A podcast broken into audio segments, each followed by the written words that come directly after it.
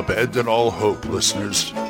You're listening to Radio Grognard, the OSR podcast about stuff with your host, Glenn Hallstrom.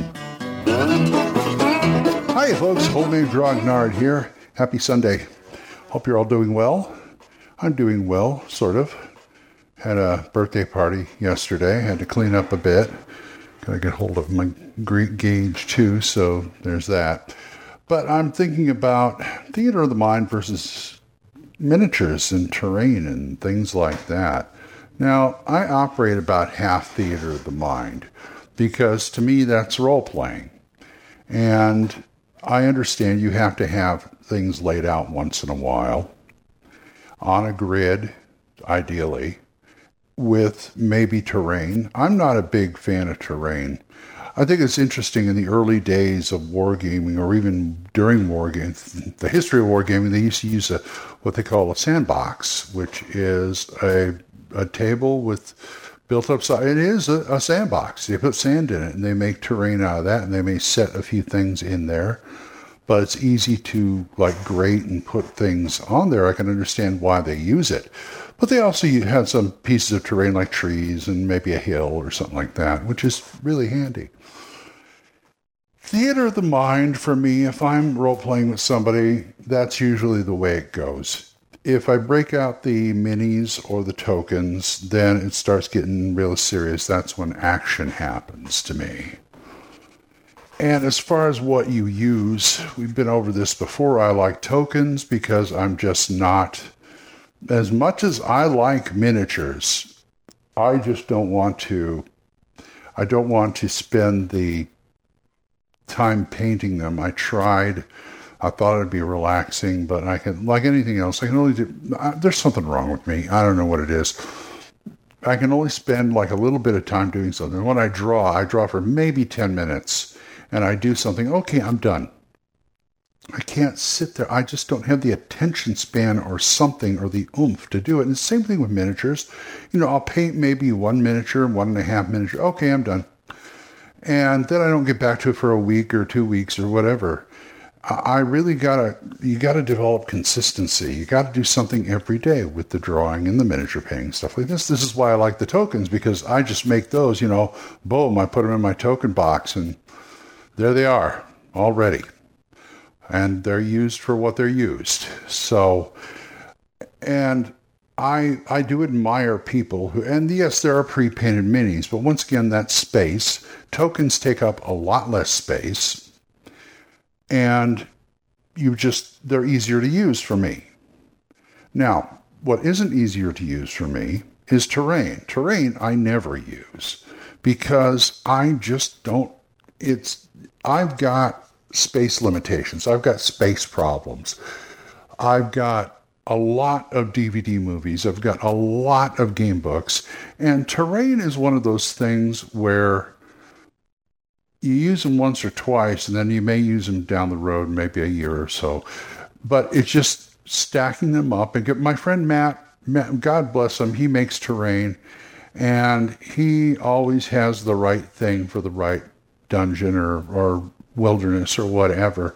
And he does a really good job. Now, that's another, once again, like miniature painting, that's kind of a sub hobby of making terrain, which I think is great, but I don't think I could stay at it, to tell you the truth. Had an idea of making minis out of wood, like carving the wood, like carving, but I don't think I can do. It'd be a rough, you know, it'd be a rough approximation of what it is. Whatever it is, it's not going to be something like a pewter mini or a anything printed from a 3D printer or plastic or something like that, but it would it would do the job. But I never I could never once again I, I don't have the patience for it. I don't have the the drive for it. What I have a drive for is making stories and telling adventures and doing games. I have drives for that. And so that's what I stick for. But as far as as far as physically putting stuff out, I'm all for it when the time comes. And the time does come in the game. It really does. And what you have out there, it all depends on how your group wants to do it. You can play with minis without a battle mat. You can play with tokens without a battle mat. You can, well, it's kind of hard to play without minis or tokens with a battle mat. But what I'm saying is, you don't have a battle mat, because a lot of people like Matt, he puts up terrain. Some of his terrain is broken up into squares, so you can use it like that. But we also have the stick. What the stick is, and this this goes back to wargaming when they used to take tape measures and say my squad moves and then they measure three inches, 30 feet, you know, that kind of thing. It's a stick with five one inch one inch increments that we made. Each in, each inch is five feet. And so we just lay the stick down there if it's a wilderness thing and okay, we'll put one, two, three here. Put the mini there. And that's how that's it works I probably should I probably should do it for my Monday game. This is Matt's Thursday game. He does this with this. And what I am also looking for, and I think I'm going to use. See, I have one of those little those bear bear claw back scratchers, and I think I'm going to start taking it to the game because it's eh, it's one of those it's one of those extendable ones.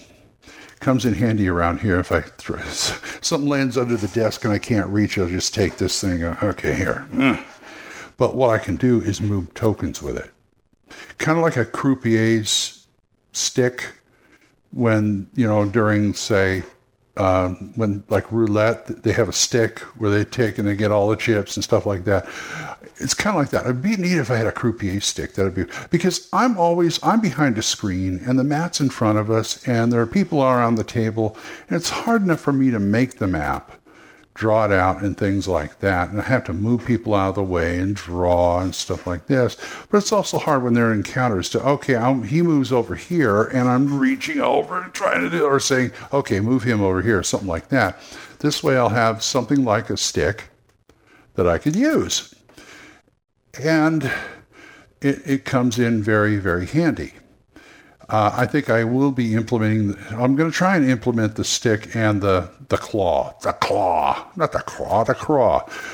The, I'm going to try and implement those in my game. You might want to try it too. Something, uh, you know, you go get a buy a like a, like a half inch dowel at Michaels or something, or Walmart's craft department or something like that. Use that as a measuring tool for your game. You don't have to. You don't need you don't need uh, squares. You don't need squares to do it. It's a little trickier, but I mean, you can even lay a piece of paper out there and draw a map on a blank piece of paper, and then you can just do do the measurement thing that way.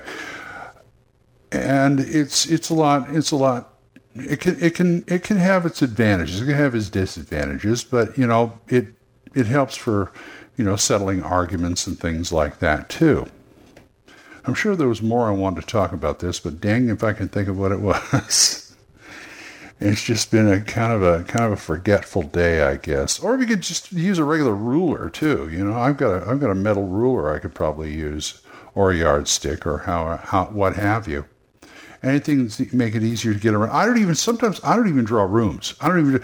We put the miniatures down. Here's the bad guys. Here's the good guys, and you're in this big room, and you know we just sort of eyeball it we just okay can i move over here? And i look at the map in front of me. I go no that's too far or that there's a pillar right there or something like that. And i just lay it down on the grid and they go. So it's real minimalist role-playing game real minimalist gaming if you might want to call it. But i mean i always carry a mat with me and things like that. I don't always carry miniatures. You can always use dice, I guess, but a lot of people go, do we have to use dice again for our characters? Well, if you got a lot of very, very variable dice, sure. People just, I mean, I had a game where it's like the third one. One guy said, do we have to use dice again? And we had to, but next time I had tokens and or minis or somebody brought something. I don't remember. But anyway, I got to go start my day. So, why don't you talk about that amongst yourselves? You can talk to me about it if you want at oldmangrognard@gmail.com, or you can drop me an email over at, or not an email, but a voicemail over at Anchor. And we are monetized, so as little as 99 cents a month. You too can help with, support this program, and I would thank you. Thank you again, Jonathan Oliver, Gil, Mark C. Walring, Gilbert, Juan Carlos, and Daniel Reynolds. You guys are great. And don't forget about Mark C. Show, The Awning Owlbear. So until I see you folks next time, keep the dice warm, and I'll talk to you later. Bye bye. Questions? Comments? Send them to oldmangrognard at gmail.com. We'll see you next time when Radio Grognard is on the air.